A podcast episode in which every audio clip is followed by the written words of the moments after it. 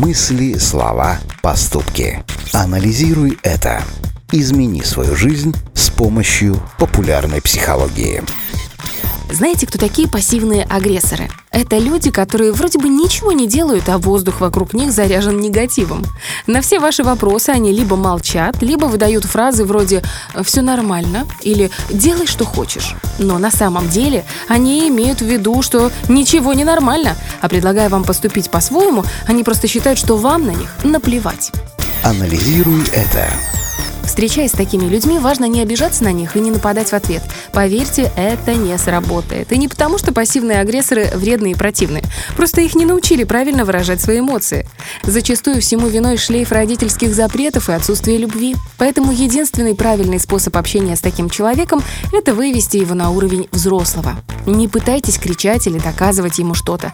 Не говорите, как он вас достал и как вас раздражает его молчание. Вместо этого деловито объясните ему ситуацию и предложите поговорить серьезно и на чистоту. Зачастую для агрессора такое отношение в новинку, и он идет на контакт. Анализируй это. А вот если вы сами относитесь к таким людям, то разобраться в себе будет непросто. Попробуйте сесть перед зеркалом и честно проговорить все то, что вас злит и расстраивает. Не опускайтесь до обвинений и не срывайтесь на мнимом собеседнике. Главная ваша цель – это научиться принимать свои эмоции и выражать их словами. И если вам это удастся, то вы перестанете быть пассивным агрессором. Анализируй это.